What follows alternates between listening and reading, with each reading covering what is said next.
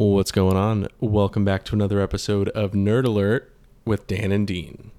Uh, today, we're talking about the Bhopal disaster, uh, which is sort of, I could almost describe this as kind of a, a case study, I guess, like a historical review, sort of similar to the Plague of Galen episode in terms of it being you know, based on a historical event.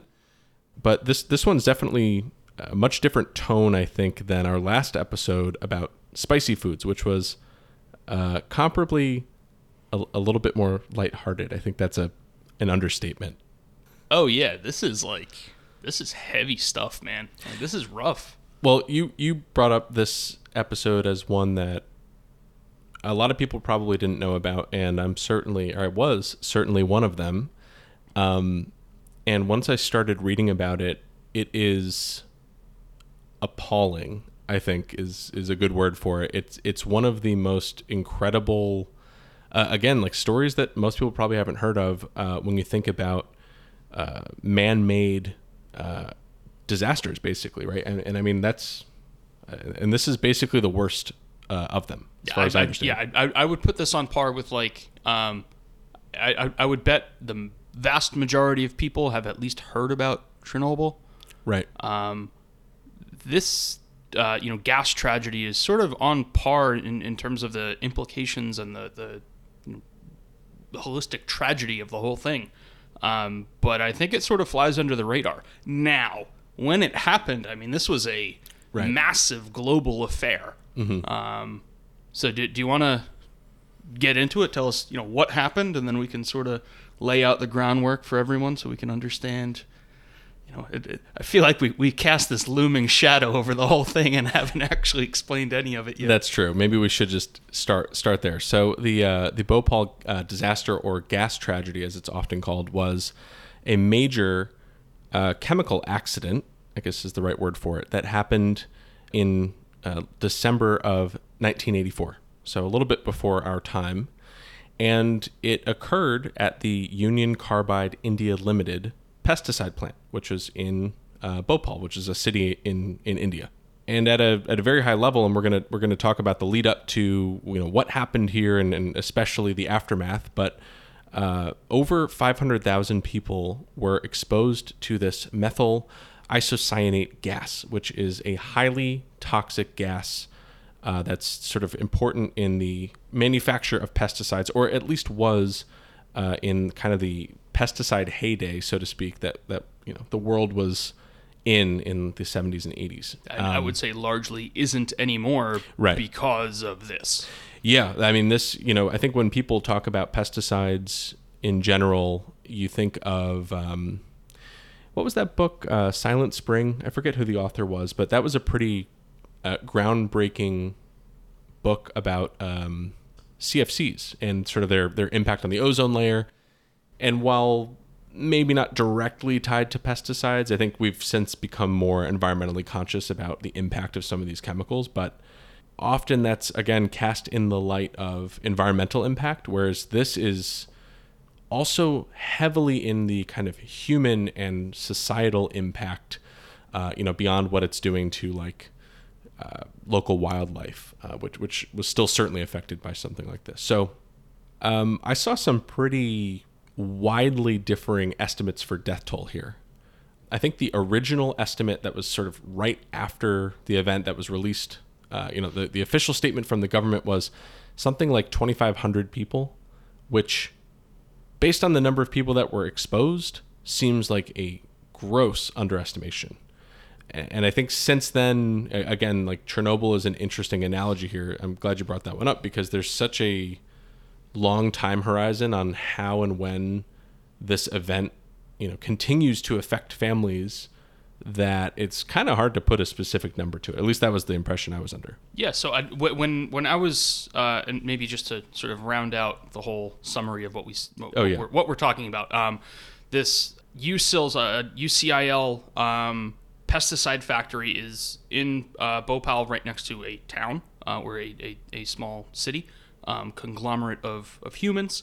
There was a problem with the factory, and a gas cloud got released into the atmosphere and covered the whole town. You could almost, I mean, not to uh, make it humorous, but I almost picture it like a cartoon, like this green noxious gas just kind of floats up and then you know goes over everyone's houses and kills a whole lot of people. Um, and it's it's it's tragic. So the the um, the estimates I think vary widely because of when you attribute these deaths to. Um, so the number that I found was 2,259 people died, you know, there that day because because of immediate effects of the gas. Okay. Um, but if you extrapolate a little bit, um, you know, you, you go out, you know, 20 years, 25 years. Uh, in in 2008, the Indian government actually paid out compensation to family of 3,787 victims that were killed and 574,366 that were injured. So we're talking, you know, somewhere less than 4,000 were killed and over half a million um, were injured because of this. And those are, you know, the, the, the court numbers. Yeah. Um, so in some sense, those are fairly official. Right. And it's because of the consequences of exposure, which we'll we'll talk about a little bit later. Yeah, it's really difficult to kind of pin that down. And another thing that I think is relevant here when we're talking about this factory, and, and maybe we can get into a little bit of background on the plant itself. As far as I understand, this this plant, this pesticide manufacturing facility was like the employer in this area, right? So when you think about again, Chernobyl is a is a really interesting um, analogy here because it was similarly most of the reason that people lived in that area around the nuclear power plant was because they worked at the plant or they were you know a local firefighter who was stationed near the plant or things like that. And and that's basically the case with this factory. So it's not like this was some chemical that escaped from like a secret research facility. I mean this was like the the centerpiece of that uh, town or city's sort of local economy and and you know most of the income of most of those families there. Yeah. So uh, just just to lay the historical context, um, so the Union Carbide India Limited, the the owners of the factory of, of the pesticide plant. Um, were majority owned by the Union Carbide Corporation, which is actually an American company. Um, it's an American chemical corporation uh, I think it was like just under 50 it was like 49.1% of the shares were actually owned by the Indian government um, you know like controlled banks and you know the Indian public. So it, this was you know majority American owned but you know just barely not majority Indian owned. So the UCIL factory was actually built in 1969 to produce a chemical called Sevin um, which is carbaryl which is basically at least back then, the chemical that was in insecticides. So that's that's the chemical that we're really talking or that we're really trying to get to is carbaryl. Their brand name was Sevin. Methyl isocyanate, as as you said before, Dan, or MIC, um, is an intermediate in the production of uh, Sevin. Mm-hmm. So it's without getting too into the the you know organic chemistry of all of this uh, in order to make something that's going to be deadly to bugs, there's going to be a whole lot of deadly compounds involved in the production. Right. right? It's an additive uh, process. Right. Um, so th- this is actually something that I found a little bit interesting and really does paint the picture of why the whole event gets such a. And, and when we explain it, you, you, just almost can't even wrap your head around some of the, the gross negligence and just every single possible um, thing that could go wrong just created this perfect storm of, of catastrophe. So the Union Carbide Corporation was facing a lot of financial losses, you know, starting in the late 1960s.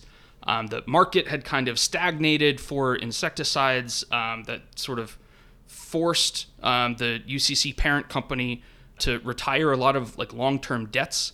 Their, their credit rating absolutely plummeted. Their stock fell. They were just strapped for cash. So they needed money. They needed liquid money. Um, and when a huge, you know, international corporation needs money, one of the first things they try and do is cut corners to save. So they actually built this MIC manufacturing plant as an add-on to the uh, UCIL site in 1979. Now, initially, um, UCIL was importing MIC because it's a dangerous chemical. Yeah, there, there's a whole lot of you know regulations you're supposed to follow in order to manufacture it. So rather than deal with all of that when the company was you know sitting pretty, they just bought it and imported it. But now that they're losing money, they say, hey, well, if we make it ourselves, then we could probably do it uh, for a little bit cheaper. So they actually. What is that? Vertical integration? Yeah. Something like that? I, I, I think that's the term. Well, and I'll also add that in the yeah toward the end toward the late 70s early 80s which is kind of getting into the time frame leading up to this event i think a lot of the reason that pesticide the, the market was down was due to i think global drought i think there was basically a lot of drought especially in some of the regions that this uh, UCIL plant specifically would have sold to that you know among other things led to uh, also an accumulation uh, of material both you know sort of raw ingredients and sort of finished products at this facility at other facilities. So again it just sort of builds up that backdrop of what might have led to uh, some you know an event like this anyway yeah uh, so just wanted to to provide that Yeah, no, the, and you're 100% right. So the, the, the need for a lot of these pesticides was down. Um, there, there was actually a, a lot more competition for cheaper and safer ones. So it, just in general, the Union Carbide was not you know hugely thrilled with this. So they're you know gonna try and save some money. So they petitioned to the um, the state government in India, which actually granted them special permission to manufacture MIC as an add-on to the plant. Um, so that's that actually really shouldn't be overlooked. Um, in this negotiation, I, it was sort of mandated that uh, UCIL come up with these safety precautions for you know if, if you're going to manufacture this very lethal chemical, then you have to have safety plans for your employees, safety plans for the towns, X, Y, Z. Yeah, and. UCIL said, absolutely, sounds great. Can we start making it now? And we're never going to make those safety plans. And they never did, um, which you kind of look at it and you're like, well, in today's day and age, there's there's no way people get away with that. But this isn't today's day and age, so or it wasn't. Um, So maybe it got overlooked. I, I I don't know. Well, and I don't think that they. My impression was that they didn't flat out say, "Oh yeah, sure," and then not do any of the things that they said. But when you look at what I would call like the degradation of these procedures and these safety plans and training and everything over time, it sort of had this just snowballing effect in terms of, like you said, the perfect storm. And I, another thing that I read, which maybe you can clarify, is and talking about you know cost saving. Uh, apparently, you didn't actually even need to use methyl isocyanate to manufacture this particular type of pesticide, but doing so actually made it quite a bit cheaper. So beyond the decision to integrate the manufacture of that intermediate, even just the decision to use it was like, well, this is a little more unsafe, but it's a lot cheaper in terms of the volume that they were trying to produce. Is that correct? Yeah, so I, my you know very naive understanding of this is if you want your end product to be carbaryl, which is what basically everyone wanted, MIC is a cheap and easy in terms of um, actual steps, but not necessarily in terms of equipment or, or knowledge. Um, but it's an easier way to yield carbaryl. But some of uh, you know uh, Union Carbide Corp's uh, competitors figured out relatively cost-effective ways to make alternative methods of yielding carbaryl safe and cheap and whatnot. So again, yeah. this is one of those reasons that um, you know that they were they were so uh, not not Yeah. financially stable. Right. Uh, and while we're still talking about carbaryl, I don't think we actually really mentioned what it is. We said it's an insecticide. Um, it's usually a white uh, crystalline solid, and from what I could tell, it, it was just the pesticide, right? Very indiscriminate. Um, basically, what it does is it messes with uh, you know certain parts of cellular processes in uh, basically every living thing. It's meant for insects. It's particularly effective in insects, but it's definitely toxic to humans, uh, and it is considered a likely carcinogen by the EPA. So. Uh, yeah, just if it wasn't clear already from all the uh, vivid words that have been used so far, it's just pretty nasty stuff, and you definitely, you know, don't want a bunch of it just sitting around. Right, and to, to throw out one word that you know some some people might recognize that the the process by which uh, MIC is created, so that again, that intermediate before you actually get carbaryl, is to take methylamine and react it with phosgene.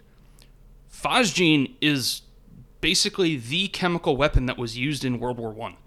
Um, so th- th- this is not you know some random you know molecule that no one's ever heard of. This is a chemical Right. warfare agent that is being specifically combined with another very lethal gas in order to create something um, that that can kill bugs. So uh, when when, when people hear phosgene, they're like, oh, that that, that I, I sort of know what that is. Yeah, it's pretty nasty stuff. So it, right, it's not like you're taking a bunch of otherwise uh, unassuming ingredients and somehow producing something very lethal. You're you're taking a bunch of very lethal stuff and making something even more uh, you know lethal. So Right. Um, and then just to round out the picture of, of the financial stability of um, the Union Carbide Corp, some of the other cost-saving corners that they were cutting um, was they actually reduced their overall workforce, including um, the the uh, the India site. Um, they employed a lot of new young workers that were often underqualified for the, the requirements of the job. Um, they were generally uh, just flat out ignoring safety precautions. Um, so, uh, specifically when it came to pipe repairs, there were actually some documents uh, that, that were uncovered later uh, of um, exchanges within the company that were recommending using specifically for the cost saving aspect using unsafe methods in order to save money. Like there, there were no you know mincing words here. It was explicitly stated i actually wish i had the quote um, that you know an employee asked hey we should be using this stuff right? And corporate said actually that's too expensive. We're going to use this even though it doesn't work as well but it's cheap. Yeah, it wasn't exactly like they were concealing uh, their desire to sidestep uh, what had been expected of them, uh, which I think makes the whole thing all the more you know insane, basically. Right. So, and again, you, you, you hear about the event, and you're like, wow, that that's that's terrible. But when you hear about what led up to it, you're like, man, it's it's just it's negligent. It's criminal negligence, literally, actually, criminal negligence. Right. And maybe this would be a good time to talk about the, the physical layout of the plant and just sort sort of paint a picture here because then I think that will lend itself nicely to uh, some of that lead up before this this actual catastrophic event that that we're referring to. Sure. So if, if you picture, you know, a a factory, right? Like sheet metal walls, you know, sheet metal, you know, angled roof. It's got some smokestacks. It's got some. It, looks like a regular factory. But the important parts of this are that there were three underground tanks. Uh, these like eighteen thousand gallon tanks that stored liquid um, MIC. So these storage tanks were named and were numbered. I don't really know. Uh, they, they were called E610. I guess that's a number, even though there's. Ah, we're just gonna call them Identifier. identifiers. Fine, labels, identifiers. Call them whatever you want. E610, E611, and E619. I don't know what happened to you know 12 through 18, but Yeah, right away I was like something's fishy here. um, and so you have these big tanks underground, and there are pipes that lead to and out of those tanks. Um, one of the very important pipes pumps uh, gaseous nitrogen um, into the tank in order to pressurize it. This is relatively straightforward. Um, when the pressure is too low, you pump in more nitrogen. When the pressure is too high, you take some nitrogen out. So that sort of stabilizes the pressure within the tank. Now, this is actually really important because since MIC reacts with water, even like very small amounts of water that would just kind of be in ambient air, the idea is to not have any of that ambient air inside of the tanks. So you have MIC, and anything that's not MIC should be nitrogen. Um, and this in- inert nitrogen gas does not react with MIC. And then there's another pipe that leads out of the tank, and this is basically to remove impurities. Chemicals do not stay stable forever, um, so one of these pipes basically siphons off um, some of these chemical impurities, and these pipes lead to these vented grass, or, sorry, grass, these vented gas scrubber systems, which I think of it almost like a charcoal filter on crack. Um, That's kind of what I was picturing. yeah. Um, and then a- after it passes through that scrubber system, it can actually uh, get converted into non toxic gases, which actually can be released into the atmosphere. Um, and then there's another, think of it almost as like an emergency overflow pipe um, that leads to a flare tower. A flare tower, I don't know if you've ever noticed this, Dan, but when we're driving home, like past Newark, at all Oh, the industrial yeah. area, there's some of those like really, you know, factory looking towers that have literal fire on top of Yeah, them. Yeah, they're they're burning off what That's I assume exactly is like what excess vapor, Right. something like Yeah. that. Yeah, excess. Yeah, exactly. Um, so MIC is flammable. So the idea is that if there's too much MIC, then just shove th- some of it through this pipe and let it go up and literally get incinerated um, by the flare tower. These pipes are obviously very crucial to the overall safety and stability of the entire system, so they are cleaned daily. That's going to play a, a, pretty important role. Um, the other aspect of this that, again, you- you're reading, you're like, I, and I, I'm going to say this so many times because I slapped myself in the face to make sure I, I wasn't like misreading this. I slapped you in the it- face. I- No, but I actually uh, when we when we were separately kind of researching this and taking notes, I think I texted you about halfway through and just said this is unbelievable. Yeah. Because I again wasn't familiar with this, but go ahead, go ahead. Um, so the, the Union Carbide Corporation, so the, the, the parent company, had issued safety regulations that said that the, these three tanks should never be more than 50% full of MIC. So with those three tanks, only two of them should ever actually be full. The third one should only be there for emergencies. So E10 and E11 are supposed to be 50% full max, and E19 is there for emergencies. That is what the safety regulations very simply lay out. It can't possibly be misconstrued. And then the last aspect of all of this, um, or an important part of the layout, is that there are two alarms. Um, and w- when they were first installed, they were sort of linked together. So there's one alarm that's for the factory um, in, in case of an emergency or evacuation, wh- wh- whatever um, the event is. In case you need to tell everyone, holy crap, something's going wrong, there's an alarm installed. That alarm was initially linked to another, bigger, louder alarm that was actually in the town, not in the factory. Right. So, in case something went wrong with the factory, the town would also know get the heck out of there. But, eh, as well, I guess I could go through some of these now if you want me to. You, you, you want to take them? Sure, I'll take a All right, couple go of these. it. So, to, to continue with the train of thought you just had, at some point, it was decided that the alarm goes off so darn often in this factory that it's really disruptive to you know all the all the citizens in this town for no reason. So why don't we just decouple those alarms, and that way, if there's a problem at the factory, we don't you know we don't have to wake people up. Uh, which on the surface, you know, for anyone who's been woken up by you know, I don't know, a, a false alarm or something like that. Uh, yeah, you can kind of understand that, but I think when you see uh, some of the things leading up to it, you'll be you'll be very concerned. So there were uh, a few leaks or safety incidents to to uh, undersell it uh, that had occurred at this plant prior to or sort of leading up to this disaster. So I think one of the first ones was in uh, 1976, where uh, a bunch of local uh, trade unions who who you know represented employees at this plant complained that there was pollution within the plant, which sounds like a problem.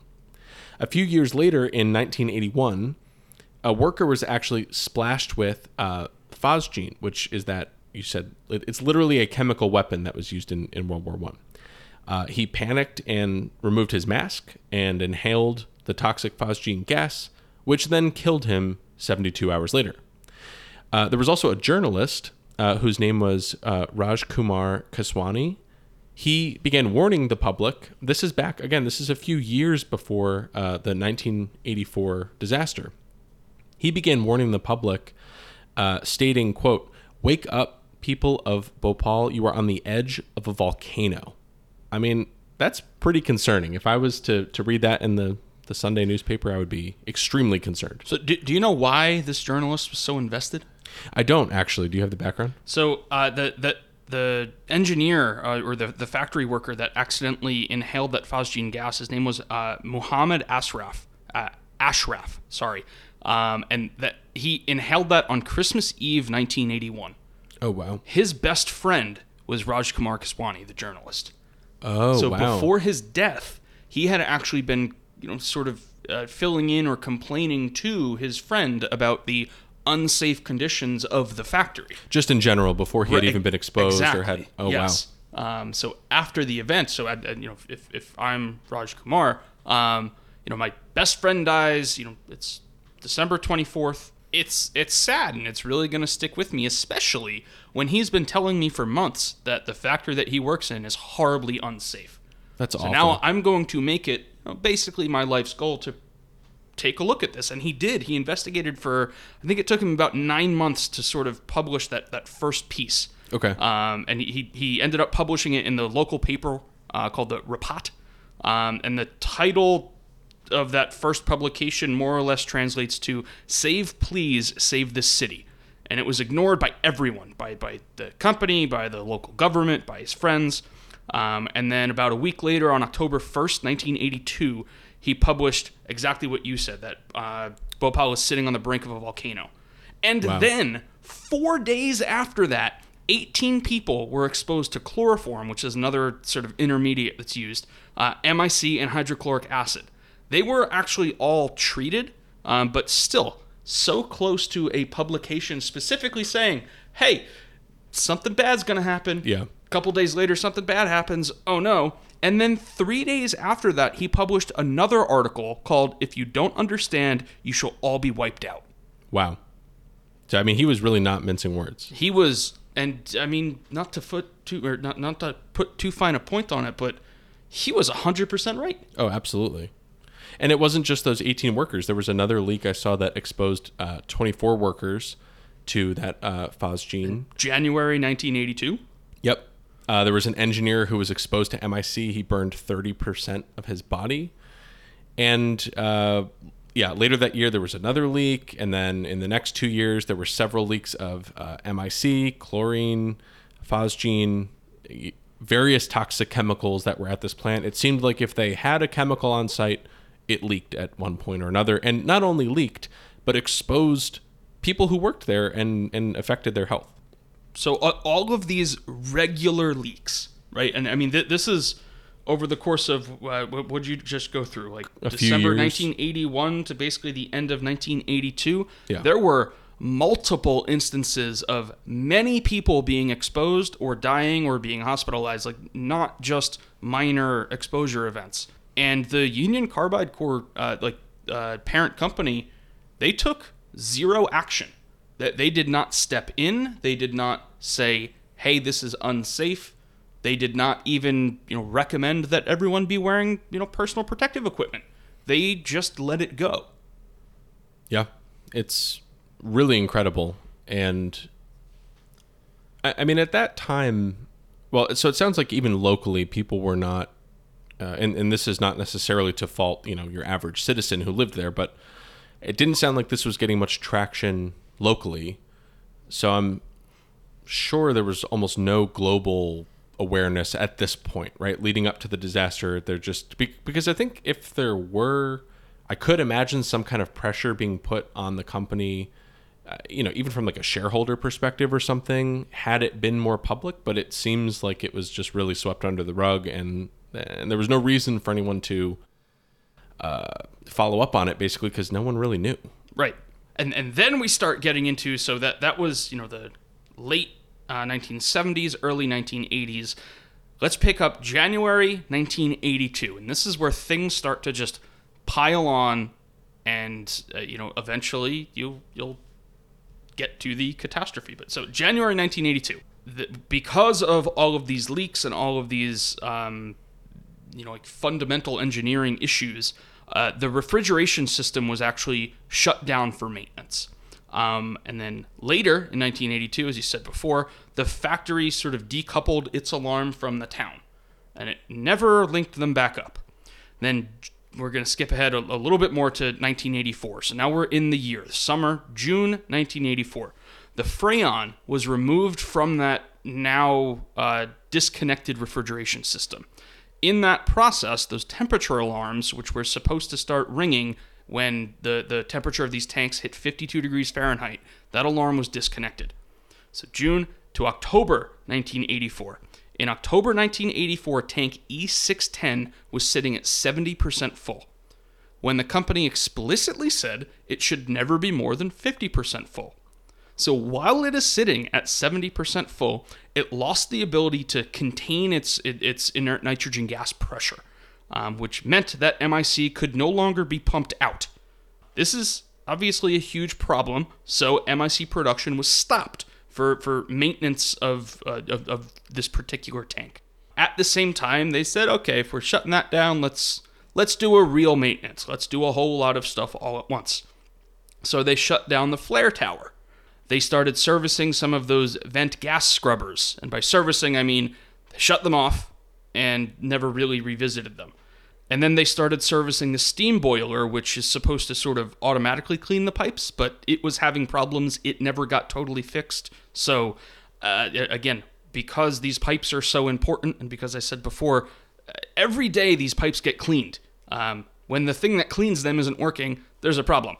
Um, so, November 1984, uh, production resumed using the stored MIC in E611 and E619. So I say to you, in E619, that makes no sense because there shouldn't be any there, because it specifically said that's just for overflow. Well, as another cost saving mechanism, um, the company decided that all of the excess from the past years will just keep in E19 so that if we ever needed it, we'll have it, even though it's supposed to be use, sitting at zero. Yeah, because you know E six ten. Who knows if we're ever getting that stuff out again? Right. So, w- what are some of the red flags? Right. We, we, we know that you know the the safety precautions that were or the the safety plans that were required to be submitted were uh, not the most robust, and I, I, actually saw that some of them were missing signatures. So they were never officially implemented, right. even if they were you know there on paper.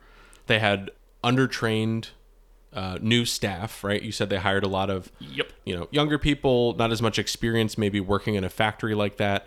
Insufficient training for those people on uh, basically illegitimate protocols. Um, the pressure gauges on the two active tanks, E19 and um, E11, or E611, E6. I, I, think I keep forgetting the six. Um, but anyway, 619 and 611. Right. The pressure gauges weren't working. So that can't possibly be good news.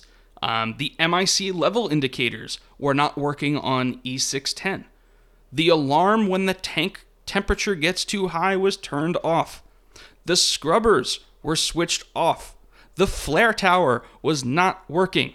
Well, the, at least we can notify the town if something goes wrong. You'd think oh, so. actually, sorry. And that's the other thing that blew my mind is this isn't. Um, oh, the alarm system that was supposed to connect the two alarms, you know, malfunctioned or wasn't maintained properly. It was very deliberately decoupled. Yes. So it's incredible. It, yeah, mind-boggling. Um, the the pressure control for tank E10 or E610, which is you'll see the problematic one, um, was not working. It's supposed to sit around like one and a half psi, um, but it was kind of just floating around two, which people sort of just looked at and said, "Eh, it's close enough, whatever."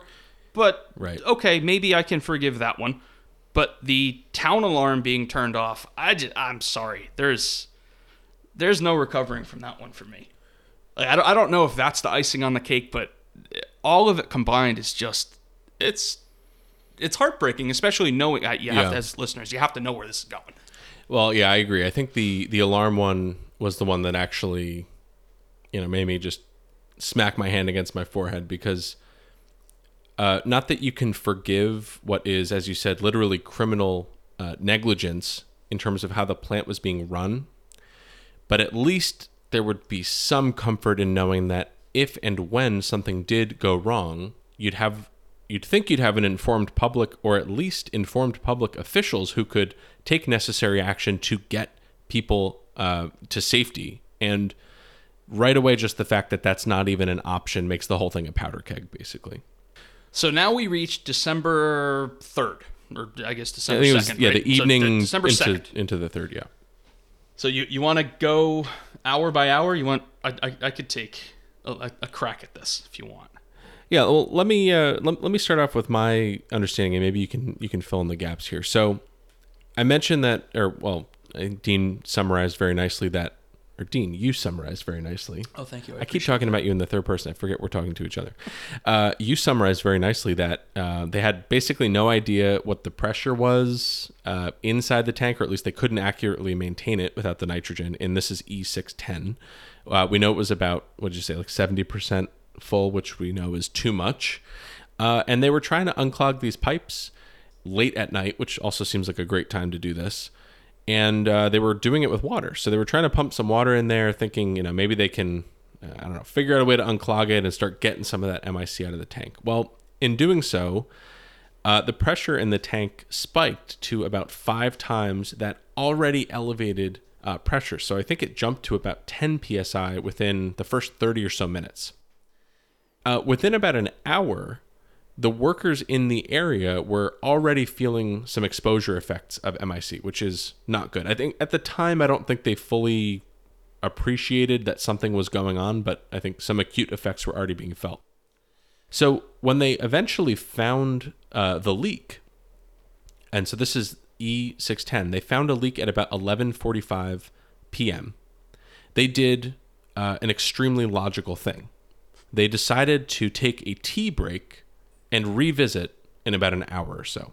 So, in a plant where there were safety issues by by how it sounds almost weekly, they know that they find a leak of this toxic uh, precursor, and they basically decide we should go, you know, have a cup of of tea and think about it for an hour.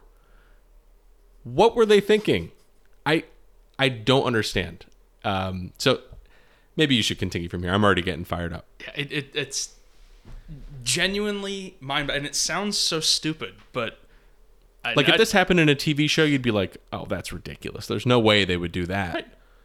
Uh, but they did.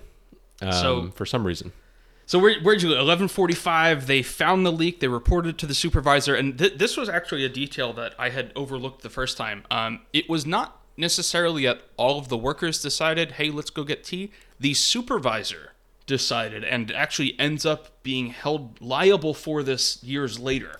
Made the decision: we will look for more leaks and address this one after our hour-long tea break. yeah, and and maybe to draw another parallel with uh, Chernobyl, and I think that's an important background or characterization of both of these situations is there's ultimately a hierarchy of you know managers and supervisors and and department heads and all that kind of stuff. And you know these people like really cracked the whip in terms of i'm the boss. This is what i say is going to go. And in, both chernobyl and surely in this situation people were concerned. People recognized you know some your average employee may have said something's not right here. I think we should you know play this safe. We should maybe just we, we should stop what we're doing. We should stop the test. We should stop the cleaning whatever they're doing uh, but all it takes is someone who has the authority to say that's not happening. I'm not allowing that. You know continue doing your job or like you're fired. And the risk of you know losing your job in that moment i mean this has happened throughout history in a number of different you know non-deadly situations but you know, people just sort of say you know it's fall in line or basically get lost. So yeah that's a really good point that it's not like every employee was blissfully unaware that something was happening And so I'll, I'll, I'll actually, if we go back in the timeline, I'll make that point again. You said that the employees were trying to clean out the pipes with water. Right. That's exactly what it was. Typically, what happens is that there's a return on the pipes, so you, you know, you push water through and it comes back out, and you get to see it come back out. Right. So you know that it's actually cleaning the pipes. But what was happening was that they were pushing water through, and the water was not coming back out.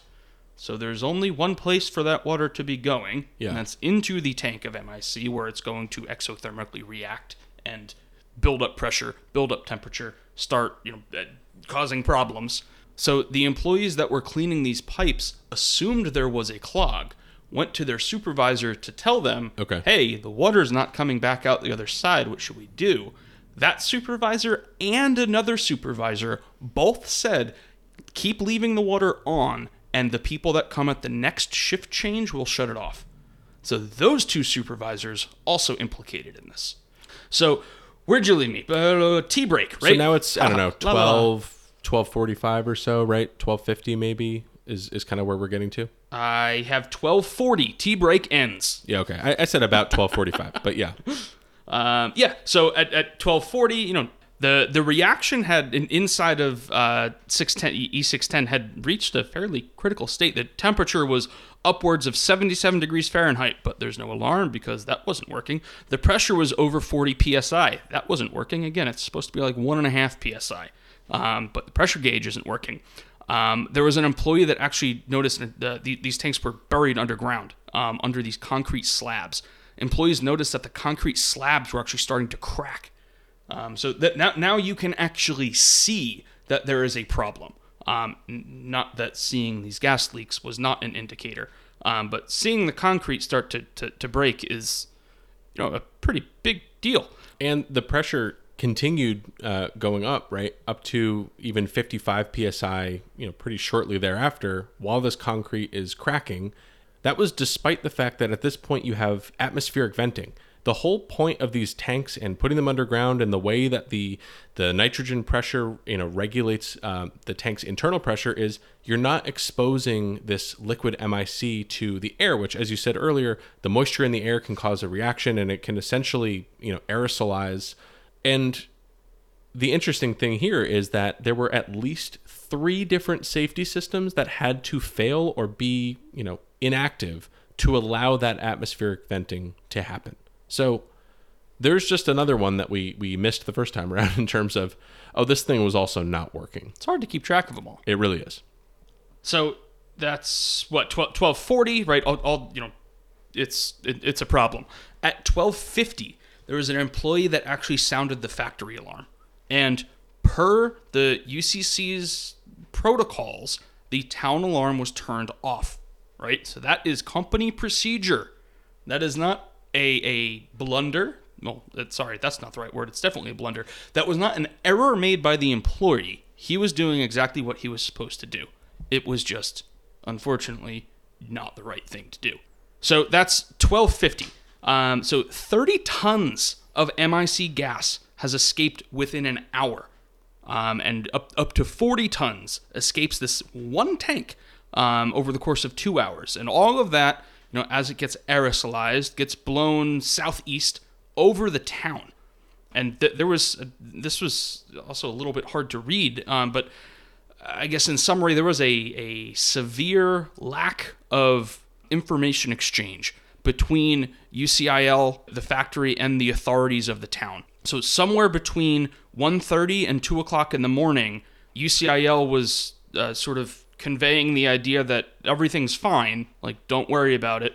And then at 2 o'clock in the morning, that message changed. So again, big big problem. Tea break ends at 12:40. The tanks are you know, sort of just massively releasing this gas at call it one o'clock in the morning between 1.30 and 2 they're saying everything's okay and at 2 o'clock they changed their message to we have no idea what happened well and, and i don't think they even notified the police uh, directly or, right. or, the you know the local authorities. Mm-hmm. i saw that it was a, a town inspector from a nearby town yep. who said i think there's something going on. They told the police. The police start basically calling uh, ucil i think they called them like you said a few times and they basically were just assured everything's fine. And then yeah it turns to actually we, we don't know what's happening. Not even that something is wrong but we don't know right so and the the the factory is not communicating with the hospital at all.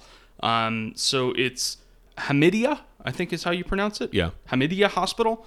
So the the authorities had sort of alerted the hospital that something's happening. We don't really know what. We think it's probably ammonia or phosgene. Um, so the hospital being familiar with these two chemicals gives oxygen to the patients, but oxygen reacts really poorly with MIC. So, not actually the right thing to do. And at some point, the hospital was told, and I quote, it's MIC. That is an acronym that most physicians probably are not familiar with. Um, so, it wasn't actually helpful information. Um, they, they did not know the chemical compound. They didn't actually probably even know it was a chemical at that point. So, the hospital was woefully unequipped to be um, dealing with the lack of information that they were receiving.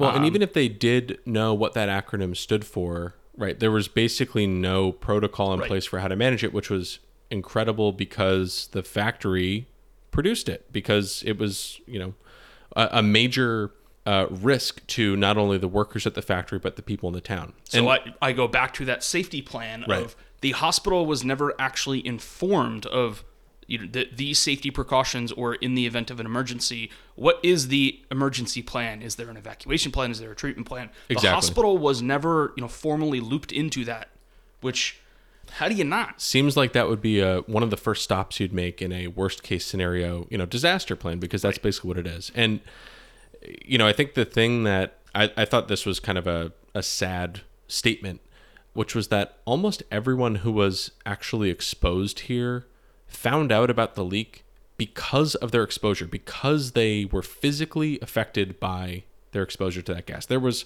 almost literally no warning for anyone. And what little warning did sort of make it out into the world, you know, in the form of the police, the hospital, uh, they didn't know what to do with the information at all. There was no way, and there was no actionable plan they could put into effect to actually do anything. And it's the middle of the night, everyone's asleep. Just terrible. So by two o'clock in the morning, the town alarm finally goes off. Um, but by two o'clock, thirty tons of this stuff had been, you know, sort of amassing in a cloud and rolling over the town. So this gas cloud, which is, is primarily MIC, but also contains you know some amounts of chloroform, hydrogen chloride, methylamine, a whole lot of other very caustic, very toxic chemicals. Um, this cloud is rolling over the town, and this cloud is denser than air, so it doesn't float up into the atmosphere. It sinks down basically to ground level. So I mean, there there were thousands and thousands of dead animals all over the place. And unfortunately, the people that were most affected were the ones that were shorter, were the children, because Yeah. they literally didn't have the height to get you know further away from the, the, the cloud of chemicals. As more long-term effects, uh, the stillbirth rate was up 300%. The neonatal mortality rate up over 200%. Of the survivors, uh, I guess if the people were lucky enough to survive, you know, massively affected with different types of cancer, with blindness, uh, just Right. general loss of livelihood, just horrible financial burden um, be- be- because of the, the tragedy that, that befell the town. Yeah, and and in the sort of immediate, uh, and of course the density or concentration of this gas in different regions of the town likely varied. You know, it might have mattered the type of home someone was living in, or or yeah, which way their their home was facing. Uh, but for those who were exposed, it caused symptoms such as coughing, uh, severe eye irritation, uh, feelings of suffocation, burning respiration. Uh, but yeah, thousands had died. Uh, as you said, basically, whether you know animals, people, uh, basically most living things, by the following day due to choking, circulatory collapse, pulmonary edema, and autopsies that were performed on some of the victims actually showed uh, tubular necrosis of the kidneys, fatty degeneration of the liver, and necrotizing enteritis, which is basically a necrosis of the um, intestinal tissue. So beyond those immediate respiratory and you know ocular effects that these people felt, I mean, it basically just destroyed their internal organs. Is kind of how I understood it. Yeah. So uh, what, one of the interesting sort of accounts that I was reading was uh, a man who sort of w- was really emphasizing the fact that people didn't know what to do. This town alarm hadn't gone off in years. So you hear it, and what do you do? You run outside and you try and figure out what's going on. Some people try Oh, and get into their cars. But the only thing that people, like the actual written um, procedure, was for people to either get upwind if you can, or lock yourself in place and block all of the vents. And I, I, I say that you know this this cloud of chemicals kind of came over. At this point, it was a visible cloud. It was like a whitish, yellowish cloud that you could see. So when you see this toxic air seeping in under your door, What are you supposed to do? it's gonna i mean it would freak me out if i was told your best chance of surviving is you know you put a towel under the door and you stay in place then okay i, I would know that but these people weren't told anything Yeah. they did not know how to handle this situation so it was absolute chaos Yeah. No, it was terrible. You're right, and we already talked about how the the hospital was extremely ill prepared for you know what was going on. Um, the healthcare system basically became overloaded, you know, literally overnight. I think upwards of 70% of the staff were underqualified to deal with, you know, the patients that were coming in. And again, we said there were thousands of casualties. Uh, there was really no proper treatment that was made available to these hospitals that they could even give um, if they were appropriately staffed and trained to to manage that disaster response. And so again, that's that's the important thing here. I think when we first started talking about a worst case scenario safety plan, at least I tend to think of that in the context of the factory and what those workers are going to do when they identify a leak or when they figure something is wrong. But there's so many different uh, pieces that have to start kind of falling into place there at the healthcare level, at the you know local you know police and sort of uh, and even citizen level. Like what what are you supposed to do? Like you were just saying. So, and basically none of those things happened because they sort of didn't exist. Yeah, I mean it, it's it's again hard to wrap your head around. It's it's horribly horribly sad. But what was the fallout of this? So I guess the the immediate aftermath Right. was was that the uh, Union Carbide Corp sent um, sort of their you know technical team out to convert the remaining MIC into you know less dangerous gases. Um, I've I'm, I read this and I was like I'm picturing them like a whole bunch of Ghostbusters with vacuums that are just yeah. sucking up the air. I have no idea how that actually works, but this whole effort was called Operation Faith, um, which, at least from a marketing perspective, is exactly what UCC knew they needed to do. They knew that something like that, this is really bad publicity. We need to figure out something. Yeah. So Operation Faith, like it's Right. uh, it. Hopefully I mean, it sounds this works great, is what it sounds like to Exactly. me. you know? But the ensuing legal action and laws that came out of this really highlight how, you know, th- this is not just a one and done. I mean, this was 1984. There are still open cases. Yeah, and I mean there there was the aftermath in terms of the legal proceeding, which I think we should we should get into, and then of course there's aftermath in terms of what do all of these people do? You know, almost immediately. There were basically mass funerals and cremations. Um, it was completely chaotic. Trees, animals, food supply, all basically had to be destroyed or were avoided out of fear for long-term effects. I mean, again, at this point, no one has any idea what just happened, but they just know that, you know, all of their neighbors and people that they knew were effectively ravaged by, like you said, this visible uh, cloud of some kind of toxic chemical. While the company is trying to clean it up, but is it much of a stretch to assume that they were doing so out of their own self interest at this point, right? It was probably about stopping the bleeding more than it was about um, we need to actually go in and and fix what's wrong here and and do right by these people that we unnecessarily exposed um, which which I just thought again you'd think you couldn't continue to be surprised or caught off guard by this but I, I just thought that was crazy Yeah, so should it- we should we get into the some of the investigation and kind of how uh, how some of this ended up playing out in the in the immediate aftermath Uh, yeah, go for it. oh I was hoping you would talk Oh, oh. I, so actually, uh, there, there were two things before we get into Yeah, that. Um, that actually happened a little bit later, but I, I maybe they're more impactful. That's not the right word, but they're they're interesting and they, they really stood out when I was when I was taking a look at this.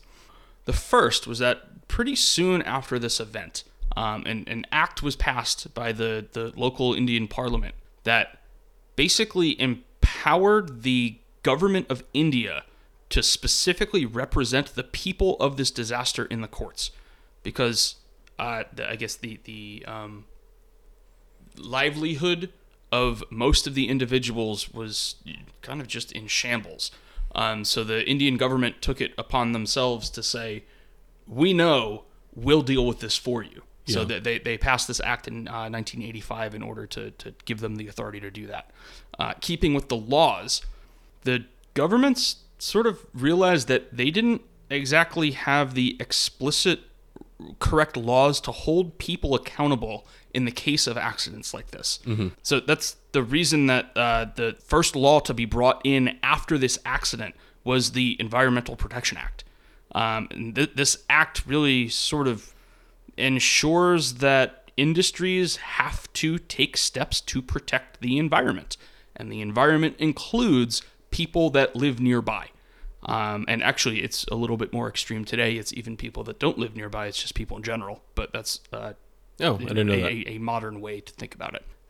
In that same year, a new clause was inserted into the Factories Act, which uh, essentially outlines exactly who the occupier of the factory is, and that the occupier, whether it's a company or a person, is responsible for the safety and operation of the factory. Which seems pretty logical, um, but that actually wasn't stated clearly uh, anywhere before then. Um, and then over, over the next couple years, more laws like this to kind of fill in those gaps and make things a little bit more um, cut and dry were introduced. And this was largely to you know, support the victims of industrial disasters, specifically this one, but this is obviously not the only one that's affected people. Um, and then there are laws on the amount of hazardous materials that can actually be stored in a factory. Um, you know, caps on importing and exporting and, and actual storage, whether it's in tanks, in liquid form, gaseous form. There are all sorts of very, very, very specific regulations on very specific chemicals. And this is not just for the pesticide world, this is for the chemical world in general. So th- this event really sparked um, a, a revision of global laws on how to address potential industrial disasters and to help stop them from happening.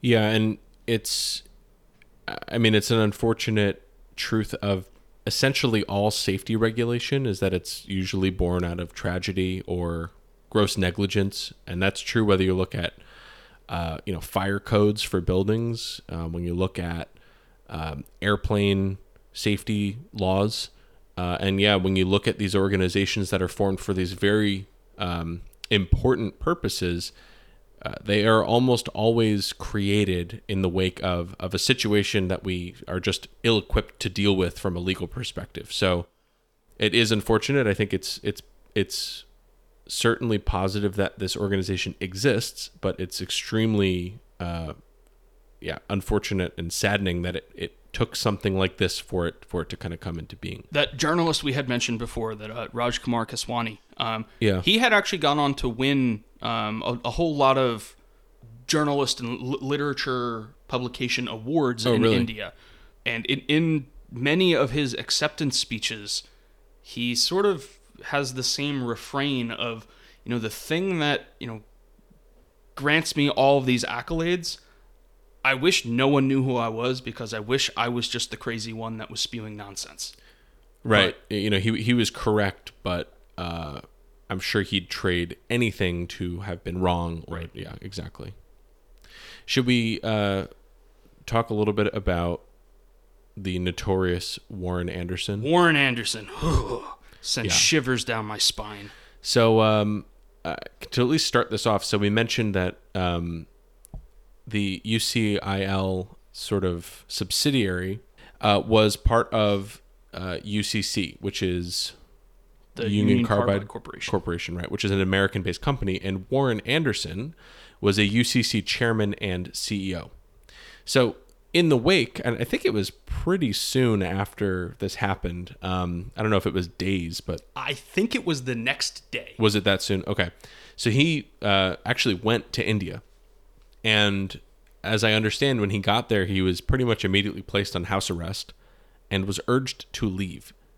Uh, basically, like, I don't think it's a good idea that you're here right now. And I don't know who that who would have done that. I assume it was the Indian government or some law enforcement body. Um, and so then I think he he did leave, right? He he did basically get back on his plane um, and get out of there. And you mentioned before the um, the act, uh, the Bhopal Gas Leak Act that was passed in March 1985 by the Indian government. I also read that uh, some of the first, if not the first, lawsuits uh, for this case were actually um, from the U.S. federal courts, and they suggested that it was sort of fundamental human decency that mandated that there were some Union Carbide reparations that were paid to you know to the Indian government for the Indian people for to use as they as they saw fit. So At first, this sounds like, well, good. They should have said so, right? Uh, and then you see that the reparations that they recommended were on the order of five to ten million dollars, which is insulting. I like now to be fair, at that point, I'm not sure how well understood the scope of the problem was. You know, I think today we've got a much clearer, you know, hour by hour accounting of what went wrong. And at the time, maybe they didn't have all that information, but it's incredible that they would have uh, just tried to put a number to it and basically write a check and say, "You guys got to take care of this." Um, I, I I just thought that was kind of disappointing. Yeah, and that's exactly what sort of incited the the the contrary public opinion in India of specifically Warren Anderson, um, be, being the you know CEO of the company that took responsibility for this, um, or rather, the day after he took responsibility for it. Um, Yeah. but obviously, the, the court proceedings did not make that particularly cut and dry. Well, and and when this proposal of five to ten million dollars should cover it was made, the Indian government flat out said, "Yeah, no, we're not taking that." And so so began uh, this this legal battle, basically. You know, not just between uh, organizations representing uh, both the U.S. and Indian governments, but between you know what we know as the representation of the Indian people affected by this and uh, UCC, right, and Warren Anderson specifically. Right.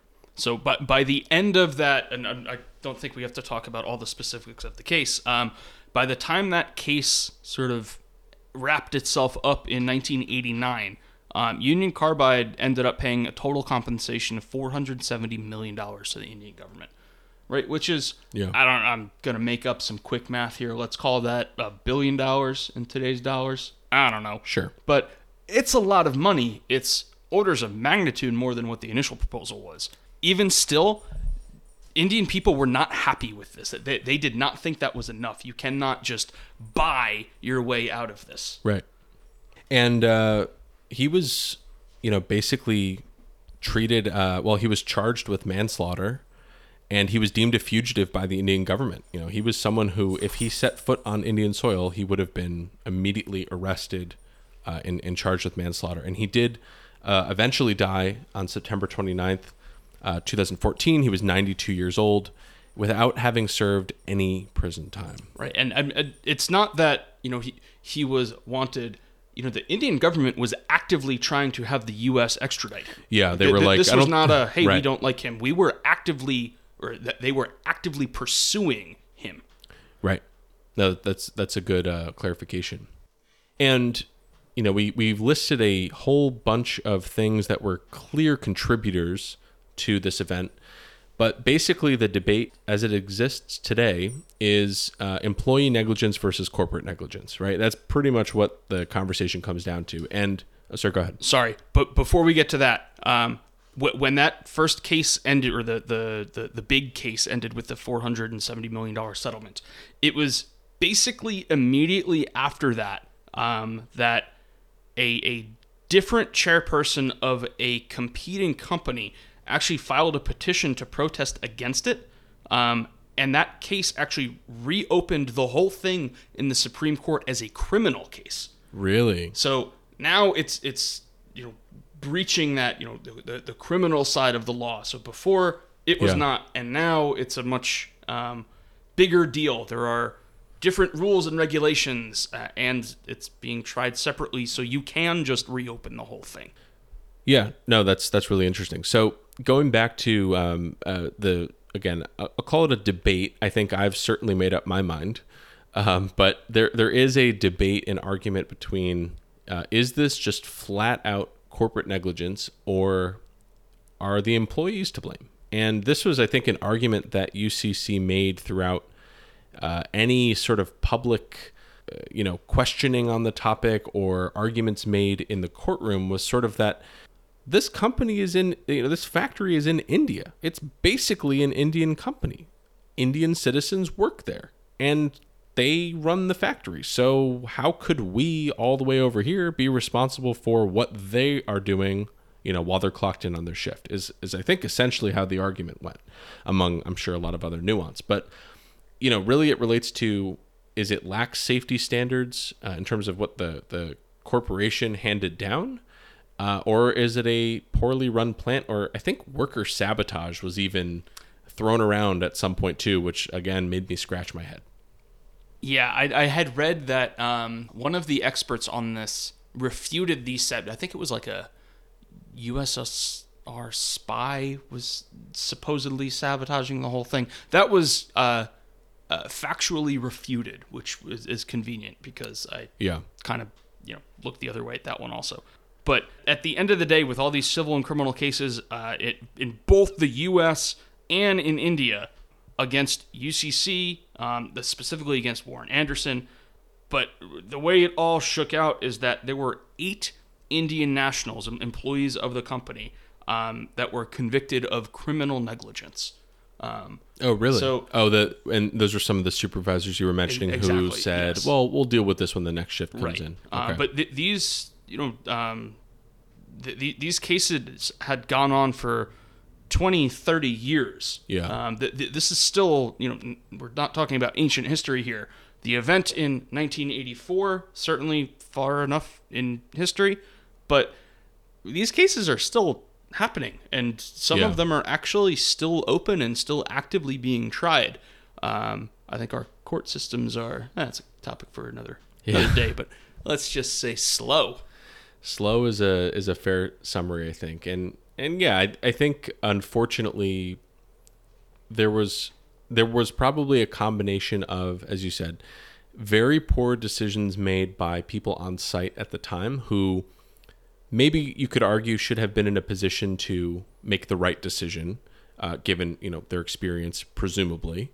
Um, there's absolutely evidence of the corporate negligence from the standpoint of underinvestment in the plant infrastructure and just degradation of the plant over time. They had inadequate equipment to manage the chemicals that they were handling, um, inadequate regulation.